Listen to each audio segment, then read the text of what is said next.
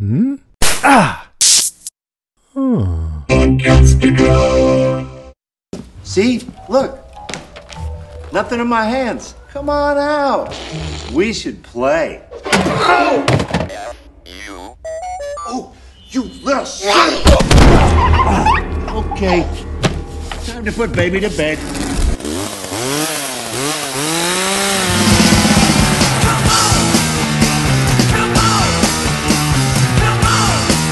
Listen up, you screwheads. You're listening to the Evil Dead cast. Hey, everybody. Welcome to our podcast. I'm Jason. And I'm Richard. And I'm Chris. And this is the Evil Dead cast episode 31. All right, 31. We've crossed the 30 mark. Yeah. we can't be trusted anymore. Going That's by right. fast. Uh, hopefully, it won't be about to end. That I was thinking about that today. If if the show gets canceled, this will be the first podcast that I've been on where my show gets canceled, oh, really? and Wow. then I'll be like, oh, I guess it's over. yeah. What am I going to do now? Yeah. Good thing I have four other podcasts. Yeah, you're not hurting. You're not hurting for podcasts.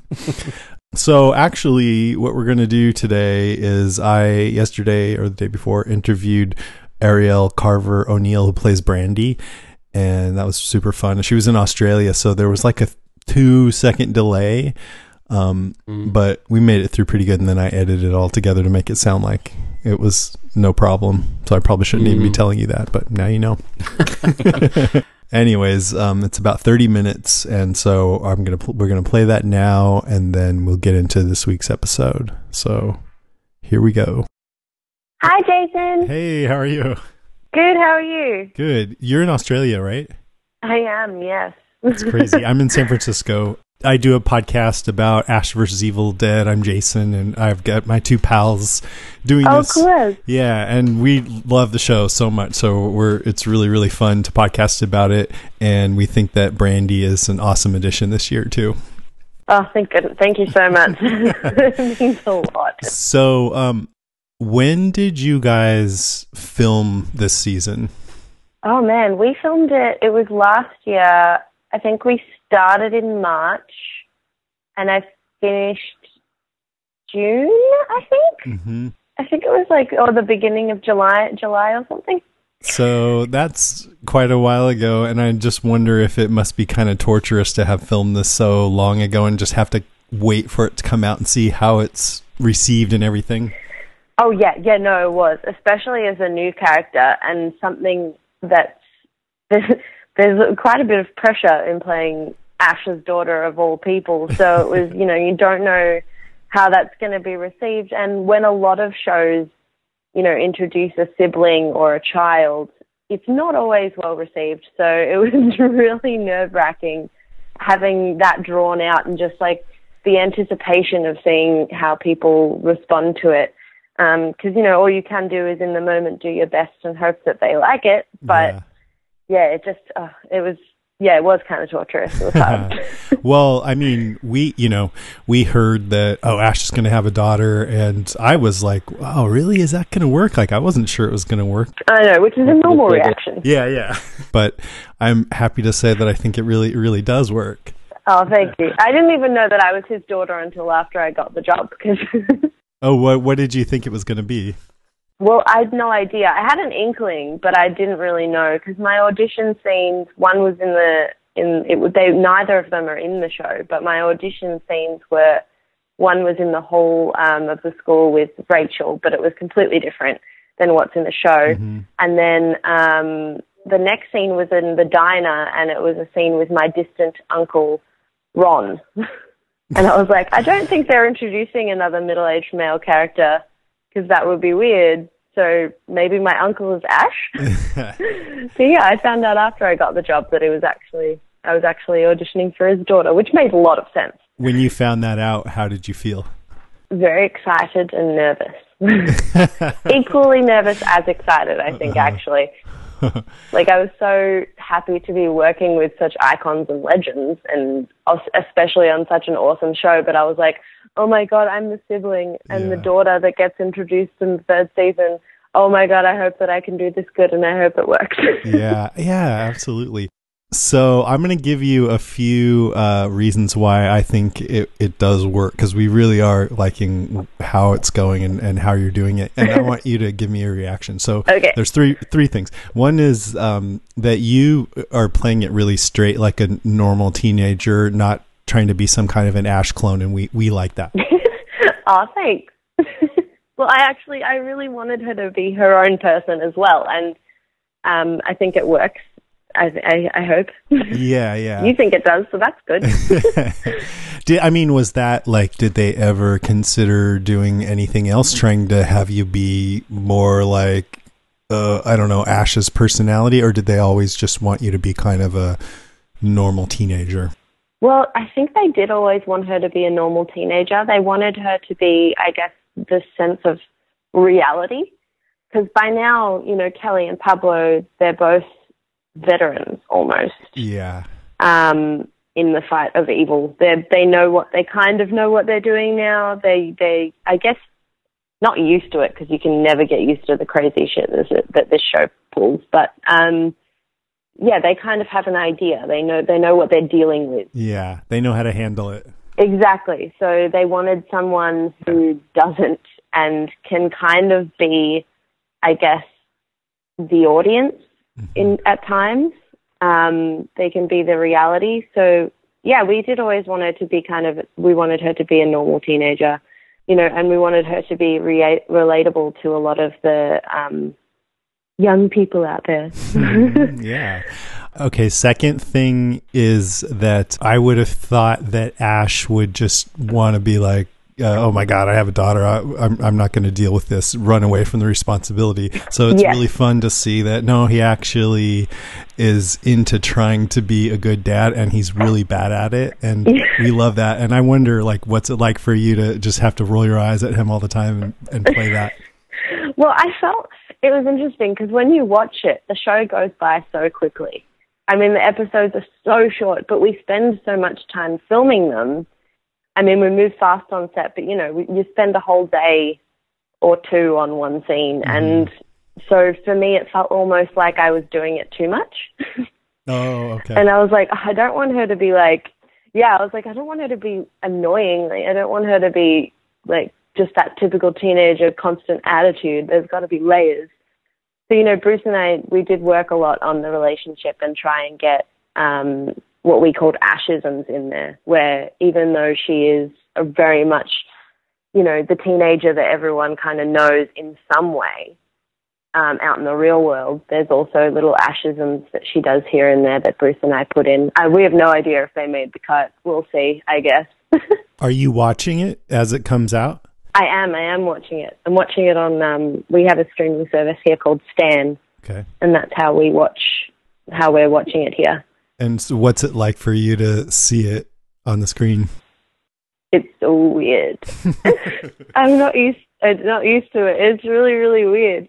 And kind of, you know, the first time or like the first few times you're watching something, I don't know. Maybe I'm. I don't think I'm the only actor that does this, but I'm always noticing like the, like I'm like nitpicking stuff that I would fix. Or like I'm like, oh Sure. oh my gosh, that's a huge double chin. oh, that my teeth look weird in that part. I remember thinking at one point, and then at another, I was like, "Really, that's the face you're going with? What were you thinking?" I mean, pick another take. I don't know. Yeah, that's gonna be tough. so it's been. I've had to kind of calm my little voice down a little bit and try not to do that and just enjoy it. But um, I'm loving all the stuff that I'm. I like the things that I'm not in. I can watch a lot more relaxed, and they're they're fantastic. Well, the third reason why we think it works is we think you're really good. You're just really natural and and, and right, you know, when you first saw you and your friend in the high school, you could tell, oh, this she's a good actress. So that's great. And I just wanted also to let you know that I was at a convention with Bruce Campbell recently, uh, Walker Stalker. Oh what yeah. was it? I forget. But anyways, I did I did a little interview with him, and he said that he thought you were really special, and that he wants things to really take off for you. So I thought that was nice. Oh, Bruce. Bruce is lovely. I think I he I could not have asked for a better TV dad. I mean, he's fantastic, and it was working with him was great because I I look a bit like his his real daughter, Mm. um, and we're not far off in age either. So I think, and he's, you know, he's he's that father daughter relationship that we had on screen. There were days where we'd film and it would just be like it would just be really lovely. And I, at the end of the day, I'd go home and call my dad because it made me miss That's him. nice. Like I want to talk to my dad now. But um, Bruce is fantastic. I loved working with him. When uh, I interviewed him, he was just really nice. But I- when I've seen him on panels, he makes fun of the questioners, and I think he's kind of doing a character. But I wonder, uh, with like with you, in between takes, did he ever have any of that smartass attitude, or is he just like a nice guy? Uh, he's a very healthy balance of both, actually. I think he he definitely. I think when he has more, he has that audience interaction and stuff like that, and there's more adrenaline and energy and things like that. I think the that kind of playful uh, Joker side of him kind of comes out a bit more. But when he's like in a calmer setting, he's um he's just yeah he's a very chill dude. Yeah, He's cool. it's interesting. Um, Bruce is great. I know you've probably been asked this a thousand times, but just for the record for our podcast, I, I'd like to know uh, how much you knew about the, these movies beforehand. And I think I read that you actually just watched them for the first time right when you got this part. I did. I couldn't lie about that. I had to be honest. Yeah, of course. and what did, what was it like? Like, what was the order that you watched all that stuff in the the TV show and the movies? Uh, I watched the TV show first. I watched the show um, just before I did my audition, and then I planned on just watching a few episodes because I was. I had a situation when I was about thirteen. I watched Scary Movie for the first time, and it just kind of scarred me. Like I just I had nightmares for a week, and I just couldn't watch horror ever since then. So I was like, no, I can't watch horror. Horror is not for me. I'm not doing it. Um, so I didn't watch it for a really long time. And then I got the audition for the show and I was like, I should probably watch at least three episodes of this show. And I sat down to watch them. And then before I knew it, I'd finished the two seasons and I was like, I'm ready for the next one. Nice. I really loved it and it surprised me. And then, um, yeah, I, I- it was really funny when I, when I got the job, then I was in New Zealand and I was staying in this little, I guess it was like a cottage out like in, and it was surrounded by green. It was beautiful. It was this just tiny little thing, perfect sort of place to come to after like 14 hours, 12 hours of filming that day. And that was when I decided to watch the original movies, which hmm. I do think that was a mistake because I was then by myself Oh, in a little cottage and at night time, exhausted from filming and attempting to watch The Evil Dead. And it was, I had to keep pausing it and walking away for a little while, just giving myself a break to re, to zen back out. So, I mean, just uh, I I wonder what it was like for you to have seen the series first, and then when you watched the Evil Dead movies, did they seem surprising in how different they were, or did you think they were pretty much the same? Like, what what did you think of them? Oh, I the original movies. It was interesting. I found them scarier, Yeah, and I think it's because the humor wasn't. It wasn't as as on purpose. yeah, I think with the films, and it was it was so you know when you're watching the show, there's bits that are actually meant to make you laugh really yeah, loud and and they're they're, they're big moments and stuff like that. And then um, with the film, they just kind of happened by accident. sure. They're great, but Yeah. um, I, I I found the films a lot scarier. People say that they're hilarious, but I I found them really terrifying. And I think can that I can see, as watching them, I can see how the movies led to the show. But um, I think they're very different, Yeah, actually. I think yeah, they I think they got funnier as they went along too, from the first to the second to Army of Darkness. yeah. Yeah, I feel like they almost grew up with Bruce. Can I ask what the movie was that you saw that scared you? My first horror movie. yeah, yeah. Oh, that was Scary Movie. I Oh, know yeah, it's meant yeah. to be a spoof. It's not. It's not. A, it's not actually like real horror. That's why it was. It's such an embarrassing story. but I have to explain why I went my whole life without watching horror Sure. But still, I feel like I was almost always meant to be in this show, and it sounds weird, but um, I have to tell the story because Dana. I told Dana De Lorenzo the story when I stayed with her in LA, and she put me in a timeout because I hadn't told it in interviews before. And she got really upset at me because she's like, "This is such a good story, and it's almost like you were destined to be in this show, and you're not telling anyone this, and you just didn't realize how good it was." So here we go. All right. um, my family's coat of arms on the O'Neill side, so the O'Neill part of my name comes from my dad's side of the family, and they're Scottish, descended from Irish. Uh-huh. And the coat of arms is a red hand with a white background and blue water underneath it. And the reason that this is our coat of arms is because the descendants or the our ancestors were part of the Vikings and there was you know they discovered Ireland. And the legend goes that there was this boat race to what is now known as the northern part of Ireland, to a beach on the northern part of Ireland, and whoever laid a hand on that beach first got to be the lord of that land. So hmm. they got to rule it.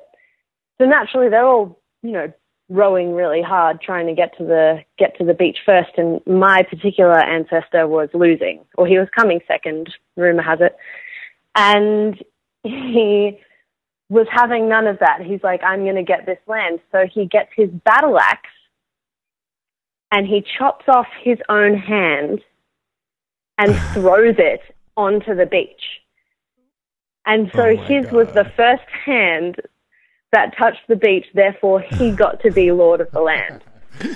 So I am descended from a guy that chopped Yeah. off his own hand. I So feel like it was you- kind of meant to be. Yeah. Do you remember when you found out that Ash chops off his hand and did you think of that right away or did it just like dawn on you sometime later? See, that's why I got in trouble with Dana because it never actually clicked. Oh, yeah. I never put two and two together until I was telling Dana this story at her house, just like, just randomly. Uh-huh. I was like, oh yeah, my coat of arms is this, and my family Mm-hmm. history, blah, blah, blah. And that's why she was like, are you serious? Have you never put two and two together? That's awesome. And then that's why I got in big trouble because even when I was telling her that story, I still wasn't like, oh, Ash chopped it to the mm, right. Well, you probably just heard it your whole life, right? And it I have. just yeah. Thank you. Yes, I have heard it my whole life. It's like it's just always been there in my in my mind, so I never really thought of it that way. right. That's really cool. Yeah, you were destined to be on Yeah. show. exactly. Do you do you think that's true? I hope it is. I want it to be true.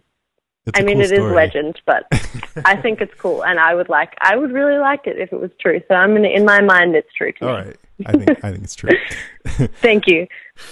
So, um, let's see. I want to know. Uh, Brandy's staying in Ash's sister Cheryl's room, I think. Yes, and right. uh, it's really creepy. And I, what's with all the creepy stuff in there? Look, I don't know. You have to ask the art department that one because I. It's actually a really creepy set.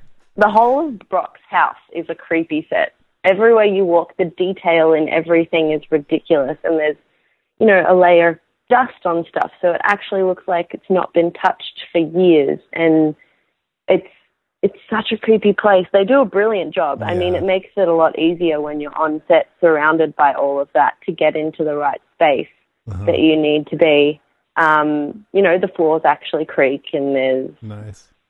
you know there's stains on the walls from previous seasons where there's been blood splatter and things like that. So Do you actually try to get into that headspace of being scared while you're filming? yeah, yeah, a little bit. I mean, the um, a good one for me is imagining something breathing on the back of my neck. Ooh. and like you know you, you know that feeling where you're scared to turn around it's that kind of i like using that because that helped um that helps just get you in that get that feeling of you need to run Yeah. Get the hell out. Yeah. exactly i think being in that space is really important with horror because if it's not high enough stakes then the audience isn't going to be scared Uh, I also saw that you mentioned, you know, how Ash is uh, Ash vs Evil Dead has horror and comedy and drama, and you and you like it for that reason. Do you have a preference of which one of those types you like to play? um no i don't I don't. I can't decide between them because I love them all so much in their own special way. The comedy, though, I didn't really.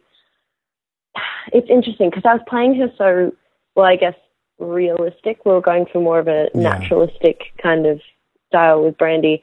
Um, when we were doing, because we were doing her like that, the comedy just kind of happened. hmm And I, I remember when we filmed the first episode, it felt like I was filming a one-hour drama the entire time. Like it didn't feel like I was filming a comedy at all. and then, you know, even when I was saying lines that people laughed at in the end, I, at the time, did not feel like they were funny. Mm-hmm. And then I just remember watching it, going, "Oh wow, this is a comedy." Have you gotten to watch it with other people around so you can see their reaction?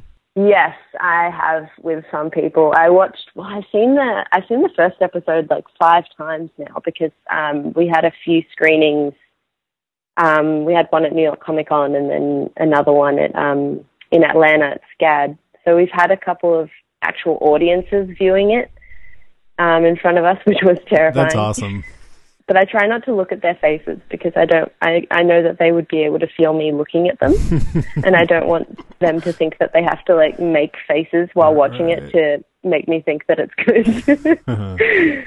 Oh man, I hope you guys get renewed. I guess I guess you guys don't know yet, right? no, I don't know. We're kept very much in the dark until I guess we find out when you guys find out, Oh boy. or just I don't know. I have no idea how this stuff works, so we'll see. Yeah. I'm like my fingers and toes are crossed. Uh, ours too. Ours too. I mean, it would be awesome. Yeah. Thank you. So a couple more questions. Uh, how did you develop your American accent? Did you already have that down from doing other things, and how did you come to it? Um, yeah, I kind of already had it. I we grew up with a lot of American TV over here, so I it, it wasn't hard for me because I grew up hearing American accents. Um, and I don't know. It was. I don't I feel like this sounds super cocky, but it was. I. It was kind of easy Cool. for me to learn the American accent. I didn't find it too hard. It yeah, it came easy to me and I really enjoyed it. I love I love using accents. So it was really fun. And then um yeah, I kind of already had it. I mean, we had a dialect coach on Ash. Um but you know, he was lovely and he just kind of gave me some exercises at the start and then that was pretty much it. Cool. Um but yeah, it was it was it was pretty easy. It's kind of just flat, isn't it? You just flatten things out. Yeah, 'cause- but I think the issue that I had though was I was doing it fun, but I didn't know why I was doing it well. so, um, the great coach and I, we worked on. Well, he just pretty much told me why I was successful in the accent, so that I knew what I was doing, as opposed to just doing it and being like, "Oh yeah, that sounds fun." Um, so that was actually really good to learn that. Yeah. But then again, I had to do I had to learn a Pittsburgh accent not that long ago. Um, now that is hard. Yeah, That I can't do weird. it. Have you heard of Pittsburgh accent? I think so. no, I mean, man, that there- thing is like there's a few accents around in the states, and and I can't do it. I can't do them. oh man, it was really hard. It's it's almost like it's become my Everest. I mean, I don't know if when again I'll ever need to use it, but I'm just like, I really want to get that right because now it's there in my mind, and I'm like, I really want to be able to do this accent because it's so cool and weird. How does it go?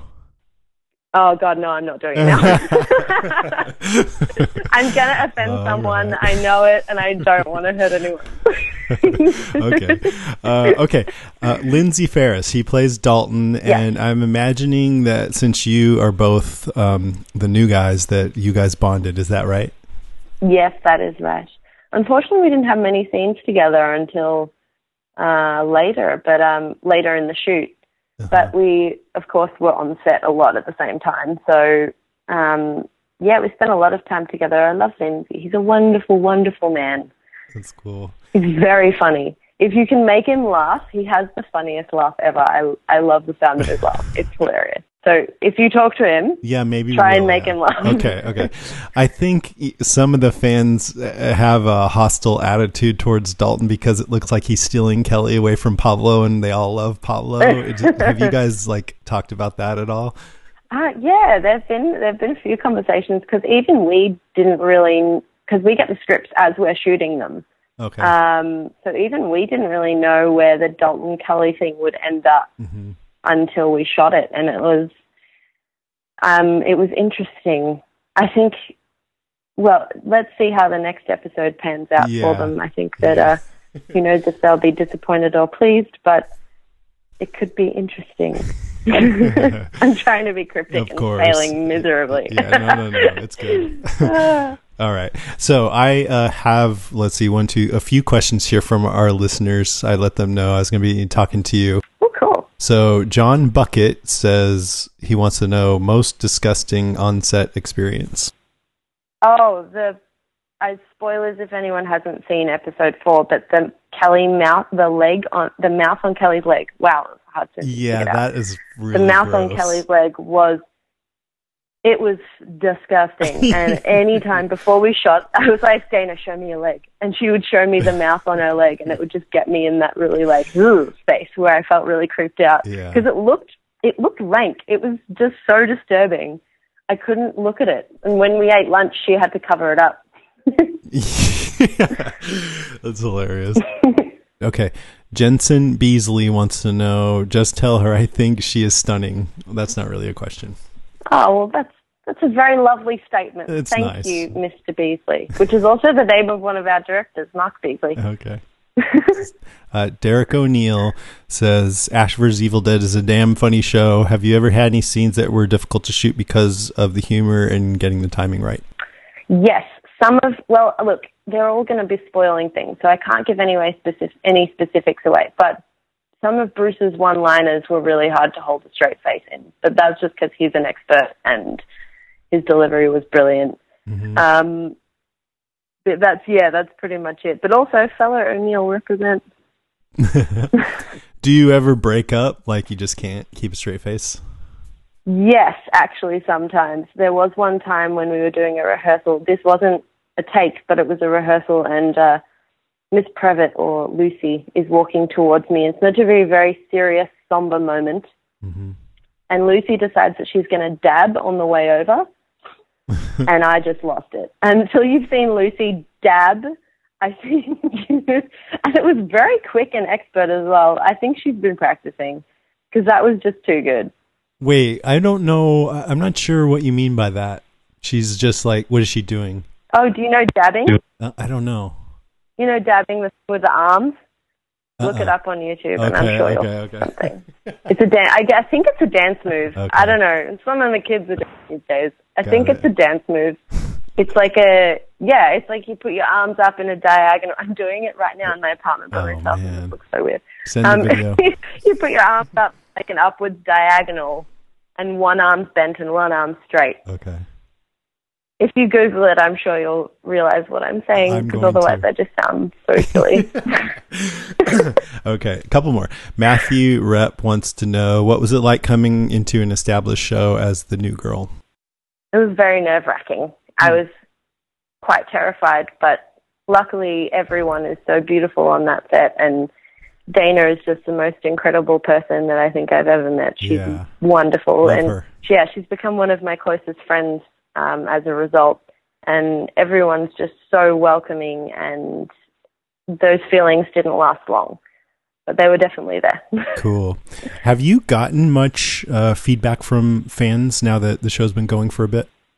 I've gotten some. I've been trying to steer clear a little bit of social media. Mm. Um, but I and of reviews and stuff. But from fans, there've been some fans, you know, who've um, posted on my Instagram and things like that. They're saying that they really like Brandy and and that I'm doing a good job, which is really nice to hear. So because the fans are the ones we do it for, we want to share it with them. So it's very it meant a lot to hear from them that some of them like it. So Awesome. it was good. Brian Campbell says, "How does the gore taste?" Uh, if you mean the blood, it tastes like off sugar syrup, Not like so sugar bad. syrup that's gone bad, and it's Oh. not nice. It's really, it's not nice. Hmm. Yeah, it tastes disgusting. Oh, I'm sorry. Okay. And then last one, Matthew Pavley says, "Will you be coming over to the UK soon to do any conventions? We need more Evil Dead cast over here." Yes, I want to. I, I'm about to um, get someone to help me with conventions, so hell yes, I'll go to the UK. That sounds awesome. Well, I have to see if the, if I can get in there, but I would love to. Oh, cool. Yeah, I hope you do. Um, I mean, you you want to come to the states too? Yeah, I want to go everywhere. I love traveling, and also conventions are really fun. And if so, I've just moved into an apartment in um, in Australia, and I the first boxes that my partner and I unpacked were uh, our nerd corner, we call it, which is next to our TV, and it's literally a shelf that's full of all of our nerdy stuff. Like I have a handmade plumbus from Rick and Morty that a friend of mine made me. I have my pop vinyl TARDIS. Uh, we have our Imperial Handbook, the Jedi, the Jedi Path, Book of Sith. I'm looking at it right now. The Zombie Survival Guide. Uh, boy, what else is there? All of our games. Um, there's even an Ash Pop vinyl there as well, and my Superman Pez dispenser. There's a whole bunch of stuff. So I'm I'm so ready You're for it. Yeah. Oh yeah, I really want to go in costume though, but I don't think I'll be allowed. That yeah. but I might cool. one day. Yeah, just do what you want. Yeah, I'll do what I want. I uh, actually, for kind of a side job, I go around with Walker Stalker conventions and do Q and A with different actors, mostly Walking Dead. But Oh, we've actually had Dana and um, Ray, and uh, actually we did. Yeah, we had Lee Majors on Oh, the yeah. panel and uh, Ted, and it's really great. So I don't know if they're going to keep having the Ash cast, but I hope so, and maybe you you can come out and do some too. That'd be amazing. I hope so. That would be awesome. I'd love to see at one of those. It sounds cool. Well, thank you so much for doing this. It was really nice to talk to you. And well, I just want to stress that we really, really love what we're doing. Can't wait to see how the season's going to end up and everything. Oh, thank you so much. Yeah, me too. I'm looking forward to seeing the seeing how the last few episodes go because they're huge.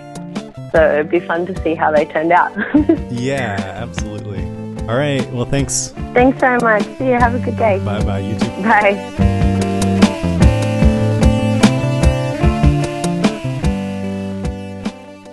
Did you get a chance to hear that? Yeah, yeah, I listened to it. It was it was great. I really enjoyed the interview. She was she was super fun, and uh, I think she was she just sounded really enthusiastic about being on the show, and and I just sort of loved to hear it. So Yeah. really really good. Yeah. Yeah, she had a really bright, bubbly personality. I just listened to it about 20 minutes ago. Oh, good. And you did a good job on editing it too, because Yes. I would have never known there was a two second delay. Thanks. Well, he's a master. But that story about her ancestor was funny too. and Yeah. the hand cutting off that was really entertaining. I like that. Yeah, I like that too. She she was so glad to tell that because she hadn't told it before. So that's cool. Little Ah, exclusive. that's cool. There you go. Breaking news on the Evil Dead cast. All right. Well, I hope that everyone else enjoyed that too. Now let's get into this week's episode. Attention shoppers, Deadcast Top 3 in 5, 4, Three, two.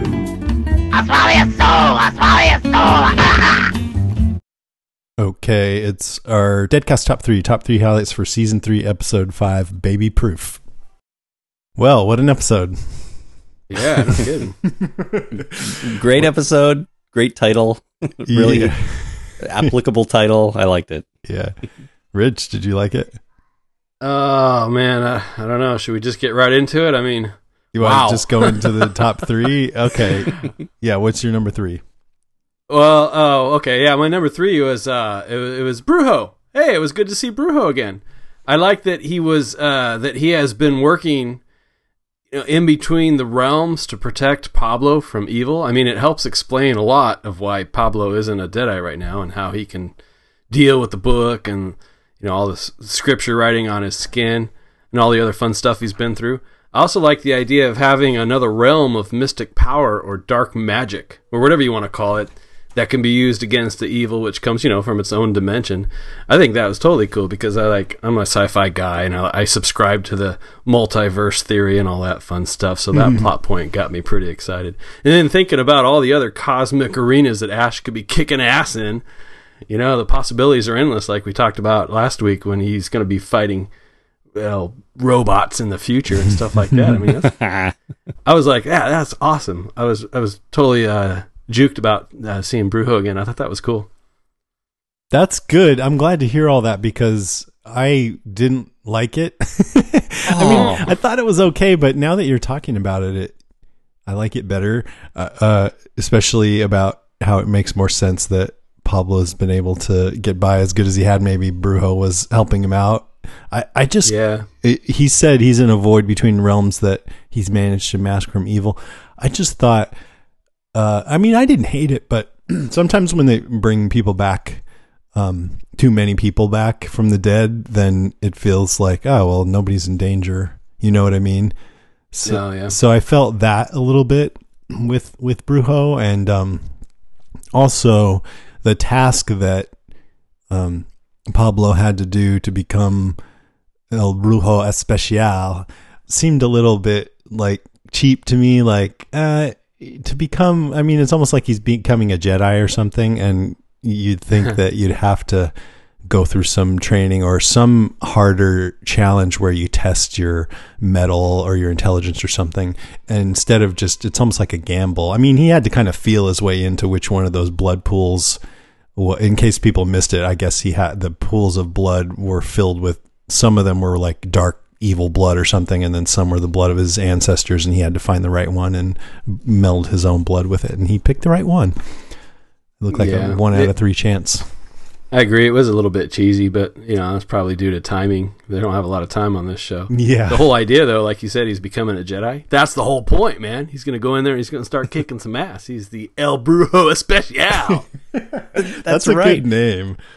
yeah. It's the name of a beer, apparently. But I I love that part too. I'm with you, Rich. I thought it was great. I think how just how they depicted the void between realms, as they call it, was really really awesome. And I- I think that the scene had a bit of everything. You know, Pablo's first line when he wake awakens in this realm is "Oh fuck, am I dead again?" Which I thought was funny. and Yeah. and then when he was choosing the blood pool, um, I thought he looked really badass while he was doing it and sort of like moving his arms over them. And then it was the blood was splashing up on him. And it, it reminded me a little bit of something out of Indiana Jones in a way where he's choosing the right grail, right? And he has to, Yeah. he has to find the right one. And that's kind of what Pablo was, was doing here.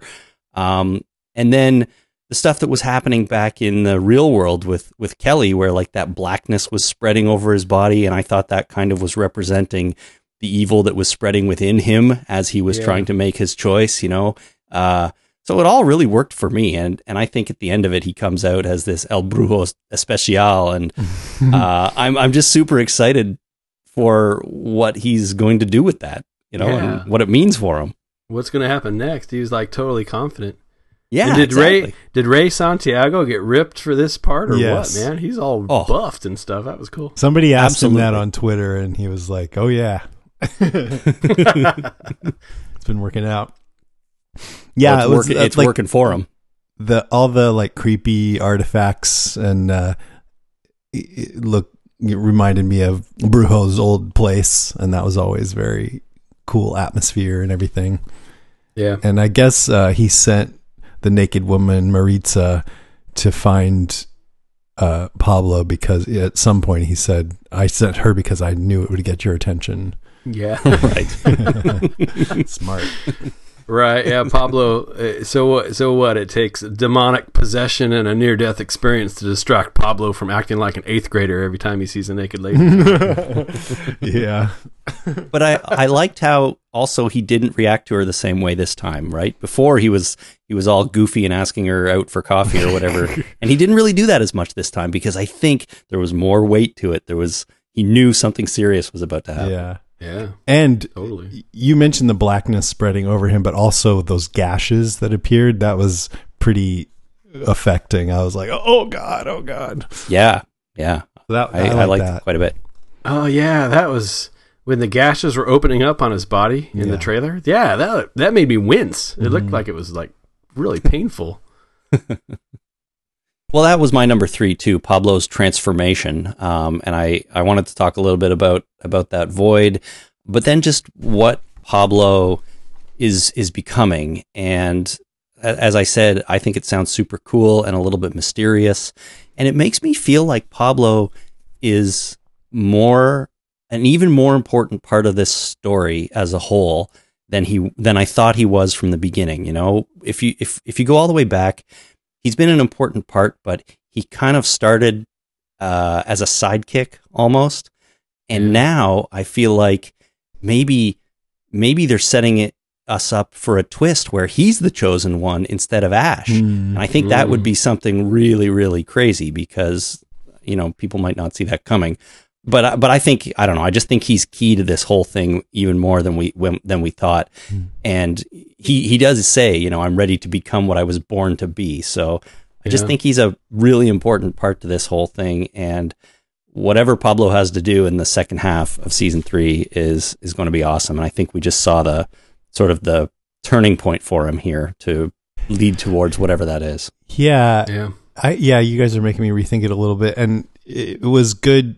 I mean, I always like bumbling Pablo, but even when he went off triumphantly to, I gotta go help Ash, and he said, "I feel like a thousand bucks." Well, a that is cool because he's been so um, abused over the last year and or last you know season two and up till now in season three, especially season two. And so this felt like a turning point where okay, maybe he gets to finally be a little more upbeat and be a hero. We'll see. Yeah. But Finally gets his due, huh? yeah, but he still had kind of a goofy look on his face. Like he wasn't totally all of a sudden, you know, Harrison Ford or something. yeah, he's he's still Pablo underneath Yeah. it all, but he's But got a he- he's got a higher purpose now. He's energized. He's, energized. energized. it's that That's a haircut. boy. And the uh, haircut and the muscles. Ray Santiago, I think it, it was maybe when we interviewed him for this podcast, but I think he decided to do that hair himself uh, just Oh, to stand out when he went in for the audition. I think. All right. Well, I'm going to start with the centerpiece of the episode, which is when the little boy crawls up the foreign woman's vagina and uses her like she's a like she's a Robotech robot or something. My Yep. God, you had to go there now, huh? and here's the sound of him doing that. Oh, you are way too young to be going up there. oh, goodness. So, you know, I this totally reminded me of the episode that we keep saying we should never mention but keeps coming up, which is the morgue one. Yeah. Although not quite as disturbing probably just because I would rather I don't know, it just dick and balls is somehow worse. Still though, Yeah. you know, along the same lines, right? Like, oh, should we be watching this? Jesus. Yeah. At least she had her clothes on. yeah. I don't know. I mean, I don't know what else to say, you know? I I you know, just when you think you've seen everything, you know, they throw in something like this where we have a toddler who reanimates a headless corpse by crawling up inside it. And Yeah. and then, you know, his head poking out the top and his head poking out the bottom and it's ridiculous and I loved watching it, Yeah. you know? it's pretty uh, you know it's pretty freaking awesome i i think because it's so um shocking and funny at the same time and creative like they did pretty much every gag they could get out of that where he's ducking back into the body and ash is swinging whoa Yeah. Yeah. or she does a Giggling. handstand and he pokes his head out yeah giggling with a big smile on his face and uh, i liked when he cr- first crawled up there and ash is like oh you want to play hide and seek huh okay i'll close my eyes and count to ten. ten one two three eight nine ten like he's fooling the kid or something right. Yeah, at one point, the headless corpse was upside down, walking on its hands, fighting him with her legs. It's like, my Yeah. God. I thought This that is like looked the amazing. highest form of entertainment on television right now. i know it's so um I mean, dude, I typically like really complicated shows that are incredibly intelligent and um this show is so like uh just lowbrow in a way, but it's creative. It's there's a lot of I don't know, it feels somehow like elevated in its disgustingness or something. I don't know. Maybe I'm just rambling. Yeah. No, I agree. Uh, I I agree too. I there's there's just something about it that I can't deny. Like you just you almost don't want to watch it, but you can't look away because it's so Yeah. incredible. You know? yeah, totally. Morbid curiosity. That's what it is. I mean, I would say I never thought I'd see that, but I would never even imagine that ever, anything like it. No, that's right. Like, how do these people come up with this stuff? And that's what I mean. You think you've seen it all, but then they pull off something like this. and Ash said that too. I think he said just when you think you've seen everything or something like that. Oh, yeah. That. So even he knows. Even he knows. I liked that whole scene. Um, it was they played like you said, Jason. They played up the gags a lot. Yeah. The little bowling bit I thought was fantastic, where he's dodging bowling balls, and then he and then he rolls over into the pins. I mean, it's so simple, but Yeah. so funny. Yeah. And then he shoves one in her neck hole and makes her do the splits on the other one. Try to get Oh out my- of that. Yeah. Yes, exactly. Who would even think to do that? Jesus. It's so, This is Ash. somebody really wrong. That's his that's his superpower right there. Think never.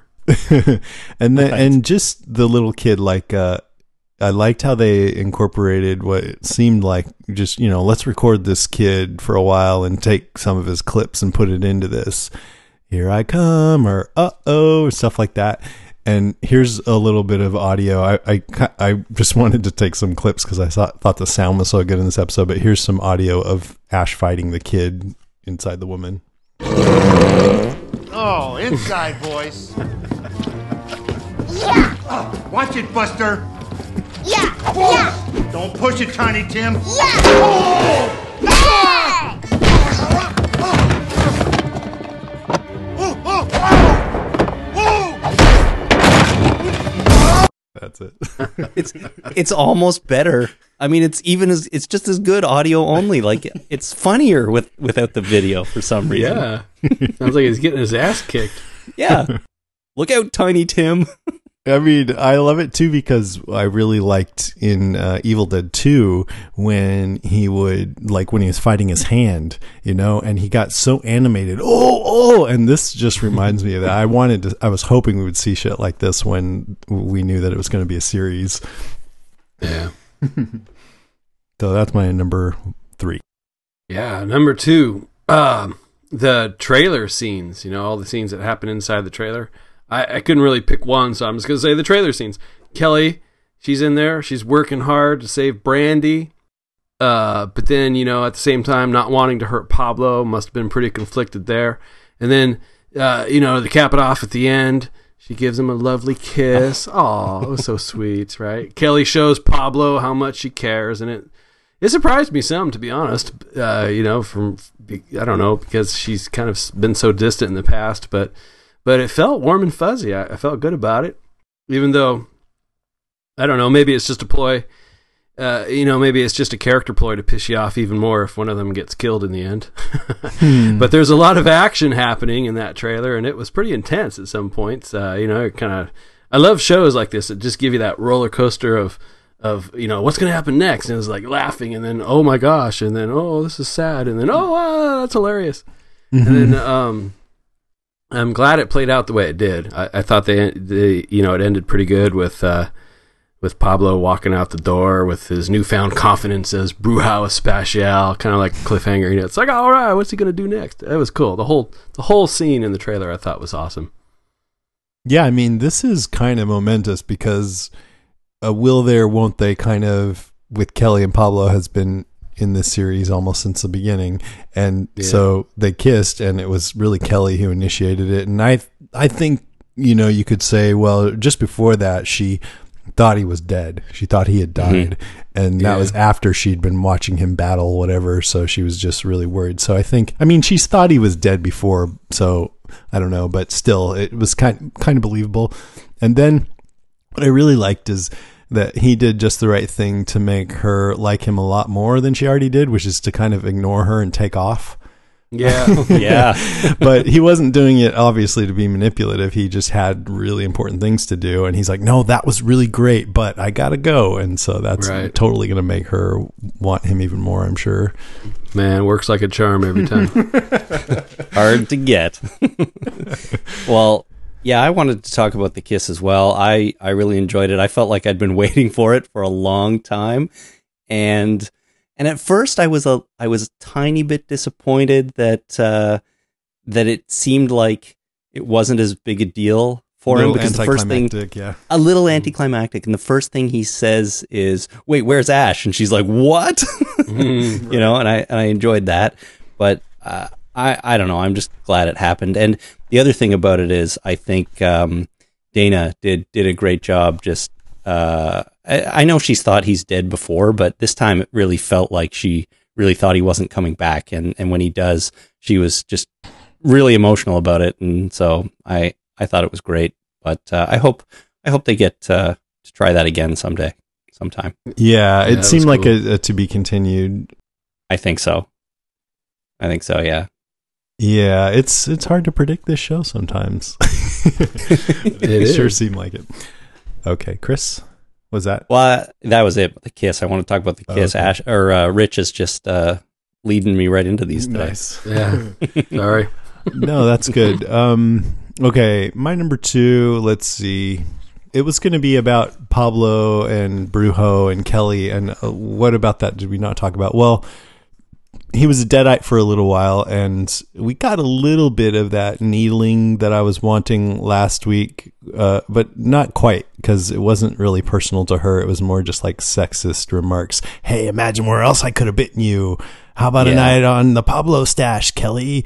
Or uh, I know you like it rough, baby, stuff like that. A little bit more deadite, like you know, getting at her, but she, I don't know. Nothing really can get under Kelly's skin. But that that you know, saying that makes me think. Well, then what could you know? What could he have said that could have gotten under her Mm. skin? And we'll never know. And then the fact that his deaditeness just kind of went away. Like, uh, Brandy stabbed him with the dagger, which I guess would normally kill a deadite. So maybe Brujo prevented that, right? Dragged him into this other realm somehow. I mean, we can't really impose too much logic on all this, but I think that's what they were going for. Yeah, or he, he was just kind of partial deadite, right? So the the the dagger sort of helped um helped eliminate that by Drive pushing him into him. it. Yeah, something like that. Something like that. And then I liked when the um Kelly stepped on the spring loaded shotgun only the bong popped up instead. Yes. yeah. And she like paused for a second. It's like, oh, uh, should I break this? All right, I guess I'll use this. Tur- turned out to be an effective weapon, though. Yeah, yeah. You know. And uh, I like that there was still Deadite Pablo and also Kelly Leg Mouth Pablo at the same time because a lot of times there's dupes on the show, duplicates, you know, or at least in the series with Ash and his little miniatures and different duplicates. And even in this episode, there's Ash and there's Toddler Ash. So they always make Yeah. duplicates. And it was pretty fun to watch how, like, when she stuck the cloth in his mouth and it came out of Deadite Pablo's mouth, and then Yeah. the, and the fire breathing looked really cool.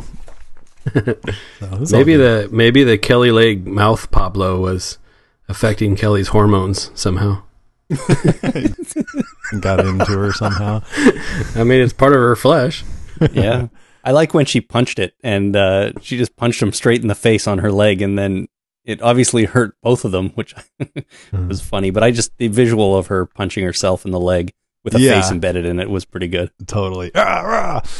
Oh, and Yeah. you know one thing, uh, Brujo said evil's consuming Pablo's soul, but only with the strength of the Brujo can they harness its power to aid the prophesied one. So that sounds like maybe it's still with him, but he's going to be able to harness it.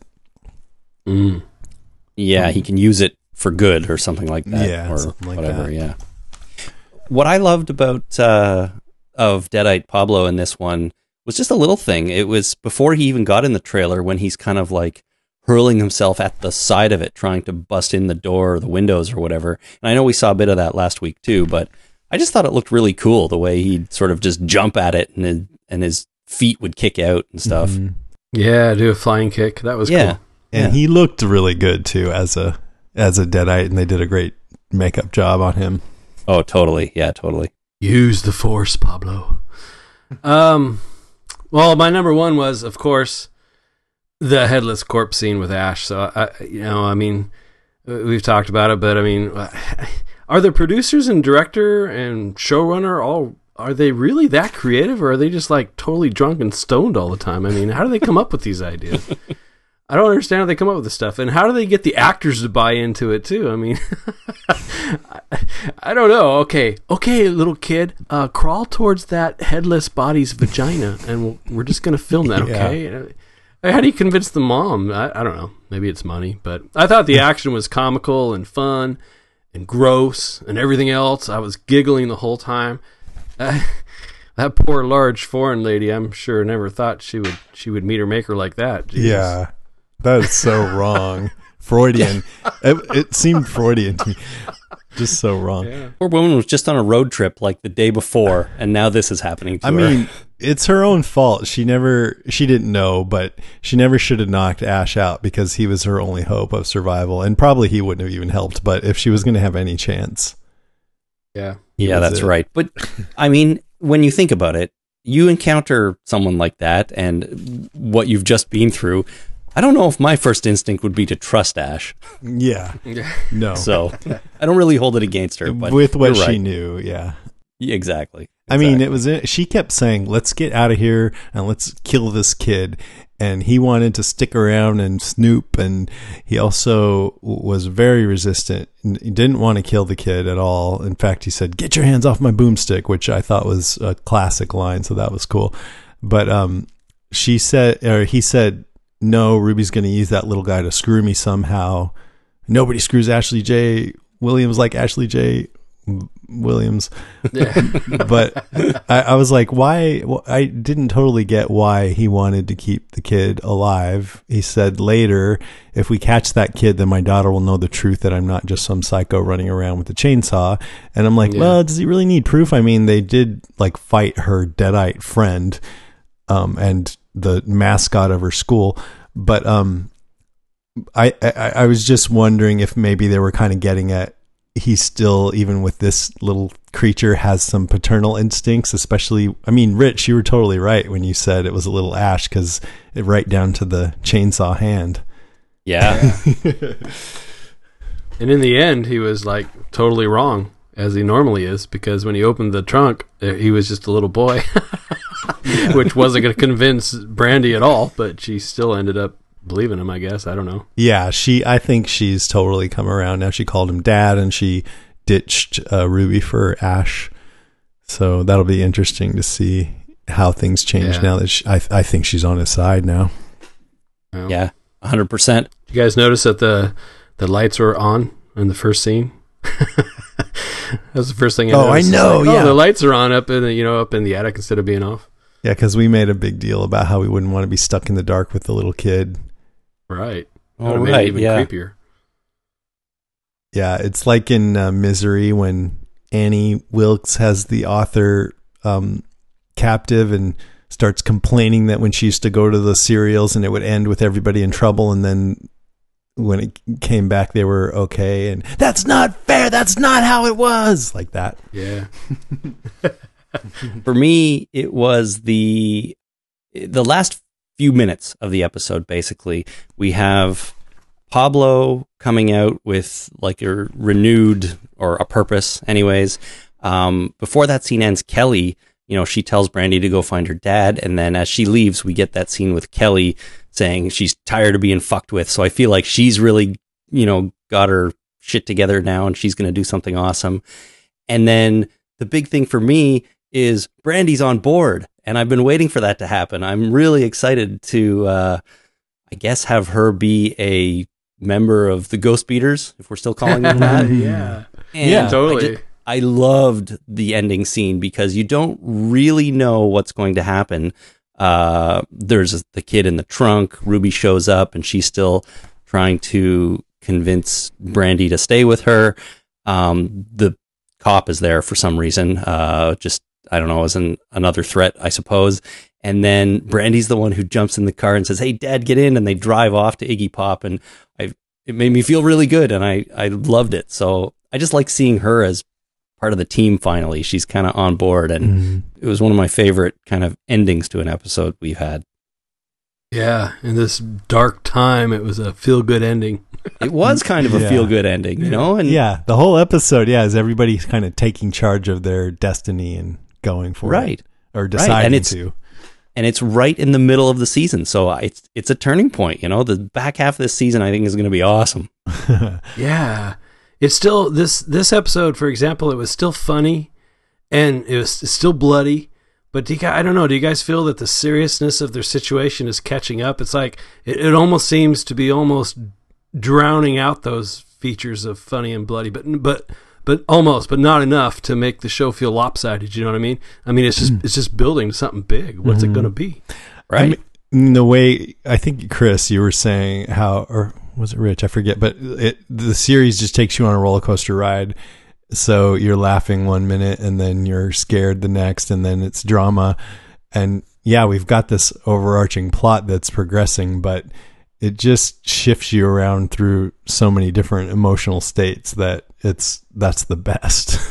yeah. They handle it so well, and Yeah. that's that's it, right? You you feel all of it, and uh, whoever would have thought that with a with an Evil Dead show? They're doing such a great job. Yeah.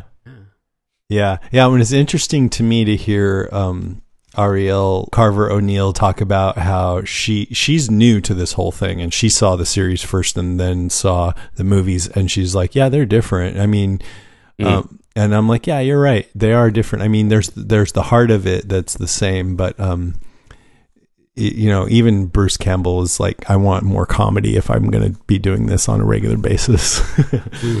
Yeah, and I, I should clarify. Like I, I probably sound like I'm coming off that I'm way too surprised that the show is as good as it is. I mean, it's it's amazing, but it is a little bit different than you might expect, and uh, I love it.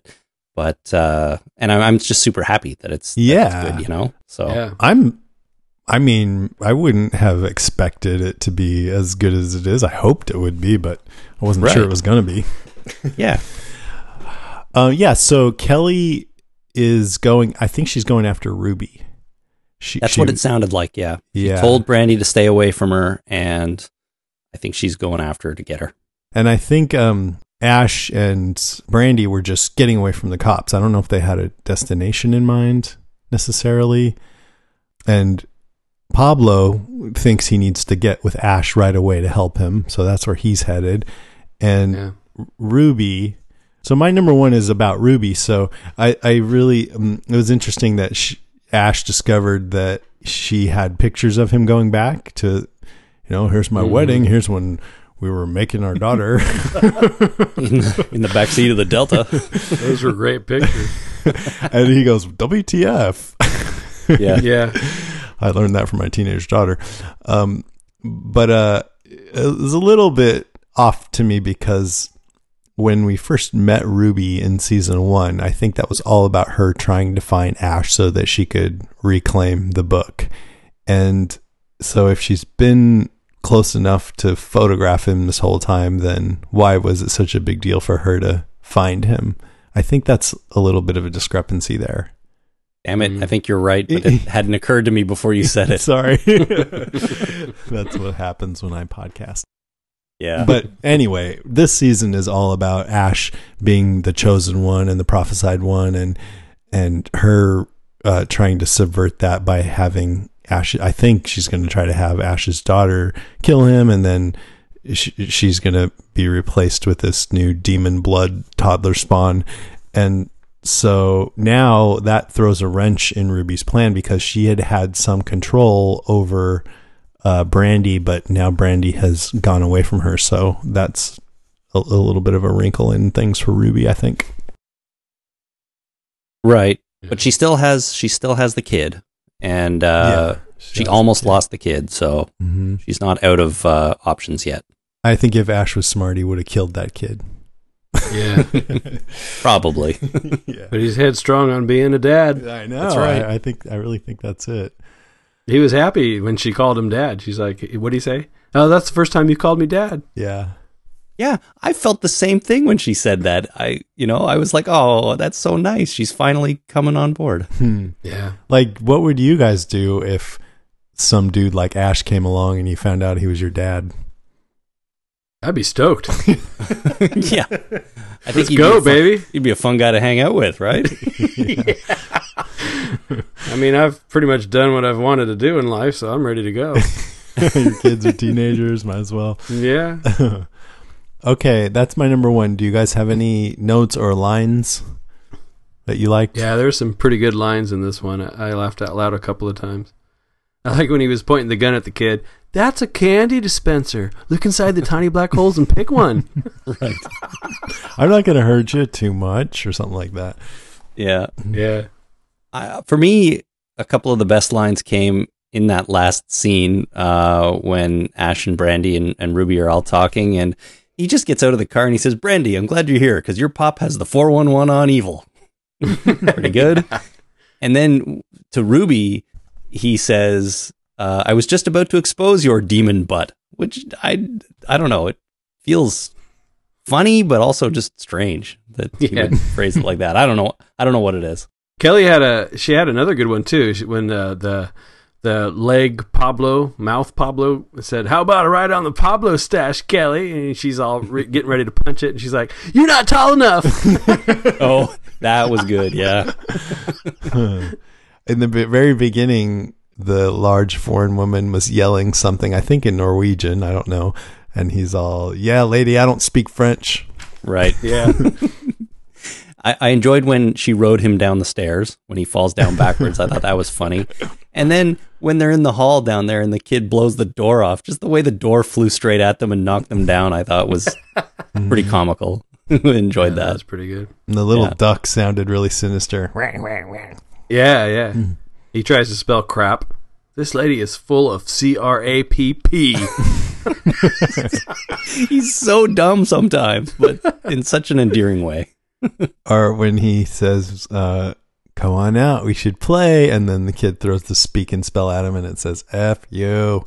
And he's Yeah. like, Why, you little son of a. That little kid, they had a lot of good uh, babbling. Was he actually saying anything? Because I couldn't tell. I, c- I don't think so. I think they He was dubbed just it all. babble, huh? When Oh. he was in the trunk, he said something like, he hurt me about Oh yeah, yeah, yeah. Yeah. And he, He- said, he no, he said me. things. He said peekaboo. Right? As he popped his head out of a vagina. And the very That's great. last end is Brandy says, uh, "This is so fucked," and Ash is like, "Ditto, minus the swearing," Oh, I didn't even pick up on that. That's good. because he's a dad. Of course.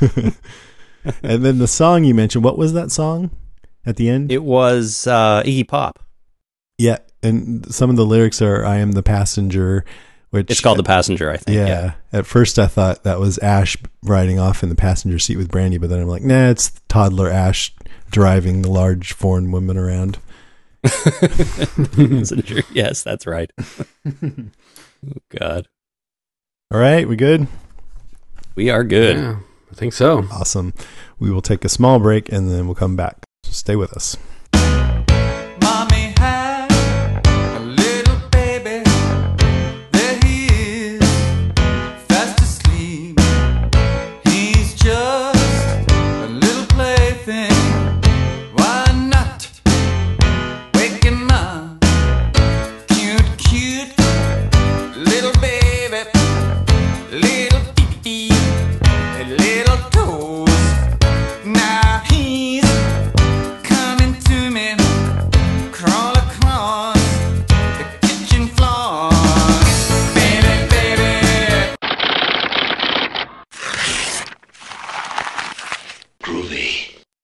All right, it is time for news about Evil Dead, and I've got sort of one and a half items this week. Uh, it's a quick news segment. First of all, there is a change.org petition currently running to have Ash versus Evil Dead renewed for season four and five. Sweet. I don't know, to be honest, how effective these things are generally, but it's something you can go and sign if you want to get your name on a mailing list somewhere, probably. But from the uh, from the site, uh, it says this petition is to show Starz that there is still a huge fan base supporting Starz and Ash versus Evil Dead's broadcasting. All we want is to see uh, Starz, Bruce, Sam, and Rob wrap up the iconic Evil Dead franchise. Well, iconically, and the way to do that is with two more seasons. So these guys who are running this thing are proposing seasons four and five.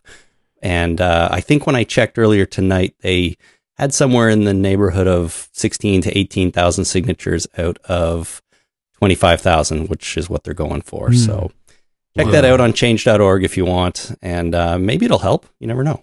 Yeah, I want to sign it. I'll put the link in the show notes just in case you guys want to go check that out. Cool. Cool. All right. All 15 of you listeners go out there and sign it. And, and get all your friends too, I guess. Yeah. So that'll be at least 17. There you go. I'm sure our listeners have more friends than that. okay, Come on. I'm sorry, guys. one other item, um, and this is kind of a potentially a big one, I guess. Uh, but um, earlier this month, Ash, or not Ash, Bruce Campbell had mentioned in an interview that you know he's going to let the TV gods decide as to whether the show is renewed or not, because as we know, it hasn't been renewed yet. And if I go back to that at the time, he mentioned that it would be mid March when we find out, which is kind of past at this point, and, and we don't know yet. So if that statement had any truth, who knows? We might find out soon. Um, but earlier this week, Bruce was at the Irish Film Institute promoting his new book, and he said that if Ash versus Evil Dead is canceled, he will likely retire the character once and for all. His exact words were, if they cancel it, I think Ash is done. So he's trying, well, most people are interpreting that to mean that there won't be any more Ash on TV and there won't be any more Evil Dead movies and he's just kind of done with it. So, um, that's a little bit sad, but I don't think it's totally unexpected. And I think what we're watching here, guys, is the last hurrah for Ash and Evil Dead with season three, especially if it doesn't get renewed. Could be. Yeah. You Um, never know, but obviously you never know i mean in- i'm sure there are dump trucks big enough that they can fill with money and drive up to his house but uh, at the same time I, I find it a little bit sad but it but also i feel like if they're if they finish it now and the way the season is going they'd really be going out on top with something awesome and that makes me feel a little bit better because you want to see it go out when it's good not when it's fizzled out and crappy so yeah, that's a really You good know? point. Yeah, absolutely. And So you're right. They have not said officially that it is canceled. Uh, but I'm wondering, well, what if the execs at Starz have, had decided to cancel it? Would they? They might just hold off on telling us so that you know we maybe if they said it's canceled, they might lose some listeners. I mean, viewers for the rest of the season. yeah Yeah. Yeah. I mean, you're absolutely right. Uh, obviously, none of us would stop watching it, but no way. probably, probably there would be a, a group that just is like, eh, what's the point anymore? So maybe. they could be holding off. Um, but you know, we're bound. I mean, it's only five more weeks, I guess, until season three ends. So next month or so, we should probably have an answer. Um, but uh, either way, I'm like I said, I'm just glad that they're they're if they do quit it and Bruce Campbell is done with Ash, at least they've gone out on top. Yeah, yeah. we we got to be thankful for what we've gotten here, and it's been a blast to do the podcast. and if we don't get any more, it was still a ton of fun, and I hope we do. But Yeah. still good. Yeah, Be absolutely. grateful for what you have. Huh? They would have to retire Ash because could you imagine anyone else No. trying to play Ash? No, and I'm not Yeah. against the idea of like rebooting it or doing something else in the same universe like they did with the movie a few years ago, right? Um not totally against that idea, but I agree that it's it's okay for Bruce Campbell to to be done with it, you know, and and Yeah. either do other things or just just not do this anymore. I mean, if anyone else is going to play it, I'd want it to be you, Rich. Yeah. Well, that's that's a given. I mean, I would watch Rich in anything. Maybe they could uh, retire Ash and bring him back in another 20 years when he's like 80 years old fighting giant robots. right. Oh man. Yeah. Anyways, um, short news segment today. That is all I've got. Cool. All right. Let's move into our listener feedback. Steve Brown calls in. Uh, he says, Loved the air supply music in the fight with Pablo. I laughed out loud when Ash walked into the door because I saw it coming. Ash's middle name is Joanna. Good final riddance to Colton. I, I think it's Dalton. Yeah. He Still keeps no love. forgetting. Yeah, he doesn't care. Nobody cares about poor Dalton. Nope. Why, why is it that everyone infected by evil who isn't Ash, Pablo, or Kelly has to be dismembered? Too bad for Amanda. Uh, wonder which camp Brandy falls into. So he's got a lot of questions. Yeah. Hopefully answered. I wonder that about the Deadite. Well, I don't wonder, but I notice it about the Deadites too that they're pretty quick to dismember anybody who they don't know and love. Yeah. And my favorite scene last week was him walking into the door as well. So I agree with you, Steve Brown. Uh, Matthew Rep writes in Ghost Brock was so great. There actually is precedence for ghosts in the world of Evil Dead with Knowby speaking to Ash and Annie in Evil Dead 2. I thought Brujo was dead. Could Pablo's spirit be visiting him uh, in the afterlife while the evil is still in his body? Trippy. Yeah. The answer is yes. Yeah, the answer is unequivocally that. Yes, I think. Um. So I think Knowby was speaking to them through uh, from another dimension. Maybe I don't know if he, you would consider him a ghost in Evil Dead 2, if I remember, but maybe I don't remember for sure. You guys remember Yeah, that? Hard to say. Yeah. He, he was a he was a disembodied head. well, that doesn't answer the question at all. yeah. No. It's an interesting tidbit, though. right. Avelina Roshino says, Loved it. For me, this was the best episode of the season so far. I laughed out loud with the banter between Ash and his dad. Pablo made a fucking scary deadite. Kelly's bite wound turning into Pablo's deformed head made my skin crawl. And as a bonus, we got a creepy basement and an attic that would have made Buffalo Bill from Silence of the Lambs turn and run. Jason, you're a genius. Thanks for explaining the whole portal in the basement business. I hopefully, I mean, I I don't know if I got that right, but I tried my best. Nah, come on, you're a genius. Okay. Yeah, just admit it. Scott Pike, nine out of ten. So mad I didn't get this out on time. You guys are way too on the ball this year. I'm a little sad this is probably the last year, but I'm glad we are going out on a number of high quality episodes. We finally learned what Brock's important thing was. Important thing was, and it was important on a personal level. He murdered a guy for no good reason. on a larger level, we found missing pages of the Necronomicon, which can apparently both open a gateway to the underworld that can allow all the demons back into the world, and has the part that actually explains how to end all of this, as it was hinted by Eligor, the mind demon in season one. Yeah. Oh wow! For a supposedly almost indestructible book, there are a lot of missing pages. Annie Knowby brought some in Evil Dead 2 that forced the demons into physical form and opened a time space portal and closed it. And now these Knights of Sumeria guys. Also, why didn't the Knight try to retrieve the pages when the guy uh, never came back? Seems important. Oh. Yeah. Maybe there's only a few left and they don't they're in secret cells. No, I don't know. That's a good point. Uh, okay, Matthew Pavely writes Big hi from the UK, guys. Love the podcast. Gets me through the week like a good coffee. Meeting the legend Bruce Campbell next week in London. Could you give me a shout out on the podcast, please? Many thanks and keep up the groovy work. Then I uh, wrote back and asked him how his meeting with Bruce went at the London convention, and he said, Very cool. He said, Groovy. He was such a nice guy. Made me laugh so much. I got my retro Ash versus Evil Dead VHS cover signed. He loved it. Told me how I buy the DVDs of Ash versus Evil Dead. Uh, told him how I buy the DVDs of Ash versus Evil Dead, then put them onto VHS and watch it back on tape so it gives it that cool old school feel. Ah, That is That's cool. amazing. What a what a cool idea. Like I, I I haven't had a VHS player in my house in a long, long, long time, but if I Yeah. did, that's maybe the definitive way to watch the Evil Dead movies. Yeah, that's super cool. Yeah. Matthew Pavely, here's your shout out.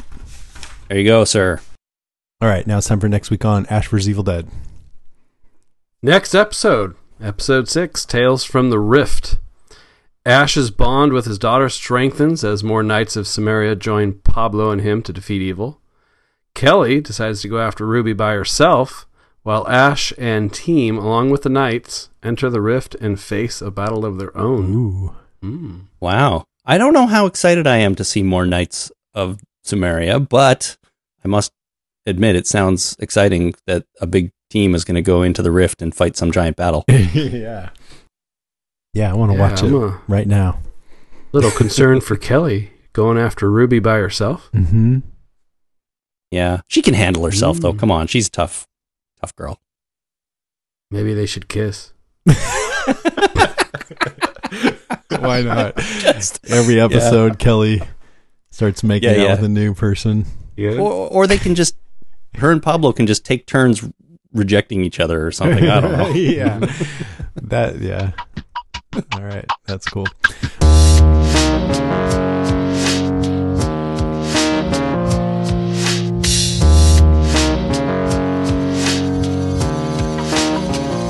All right, that is our show, episode 31. Thank you so much for listening, everybody.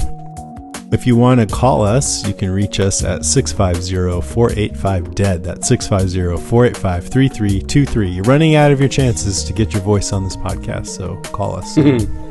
Do it now. You can also email us at groovy at podcastica.com. And you can find us on the web at facebook.com slash evildeadcast or evildeadcast on Twitter. Please check out the other shows on the Podcastica network at podcastica.com. Of course, I have a Walking Dead podcast called The Walking Dead Cast. That's on there. And then you can find Chris's Walking Dead podcast called Talking Dead at talkingdeadpodcast.com.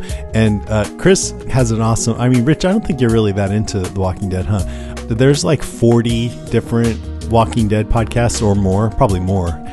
And, Yeah. uh, and Chris and I, um, we've been doing it longer than just about all of them. Chris was the first one. the first one, yeah. Yeah.